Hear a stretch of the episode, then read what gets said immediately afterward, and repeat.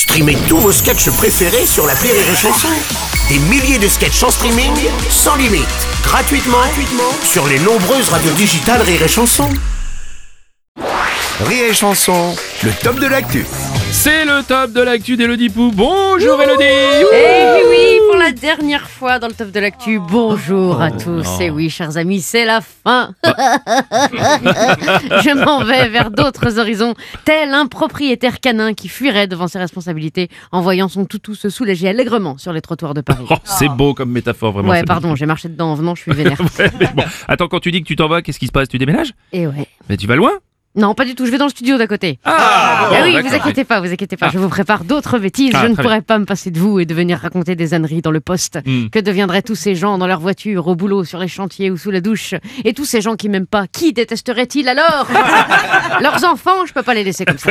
Tu as raison. Mais avant de partir, tu vas quand même nous parler d'actu ou Mais pas bien évidemment, Parce qu'il n'y a pas que pour moi que l'activité prend fin, c'est le cas aussi pour Thomas Cook Voyage, le plus ancien tour opérateur du monde. Oui, Qu'est-ce qui se passe? Il a fait faillite? Et oui, il est en train de couler tel un étron qui descendrait le long du cul d'un chien et qui aurait personne pour ramasser.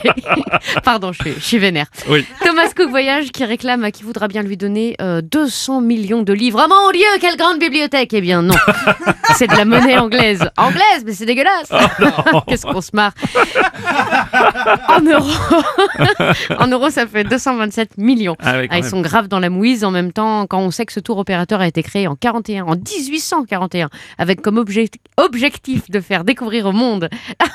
Je vais recommencer cette phrase. quand on sait. Heureusement que je suis pas censée revenir parce que j'aurais été virée. quand on sait que ce tour opérateur a été créé en 1841 avec comme objectif de faire découvrir le monde aux Britanniques, on se dit que ça partait sur des mauvaises bases. hein, Parce que franchement, entre nous les Anglais, je veux faire partie de l'Europe. Ah ben non, je veux pas faire partie de l'Europe. Ah bah si, je veux faire partie de l'Europe. Et puis je rentre, et puis je sors, et puis je rentre, puis je sors. On dirait des chats. qui eux ont la décence de déféquer dans une boîte. C'est vrai. N'empêche qu'avec cette indécision permanente, si l'Angleterre était une femme, vaudrait mieux pas se baser sur son consentement pour avoir une relation. Ce serait un coup à finir comme Patrick Bruel. Bon, mais du coup, si Thomas Cook fait faillite, qu'est-ce qui se passe euh, concrètement Alors concrètement, disons que Ouais. les 600 000 clients actuellement en voyage partout dans le monde Oui. vont l'avoir un peu en travers de la gorge puisqu'ils devront rentrer à leurs frais. Les avions étant cloués au sol, telles des petites déjections non ramassées par les propriétaires canins.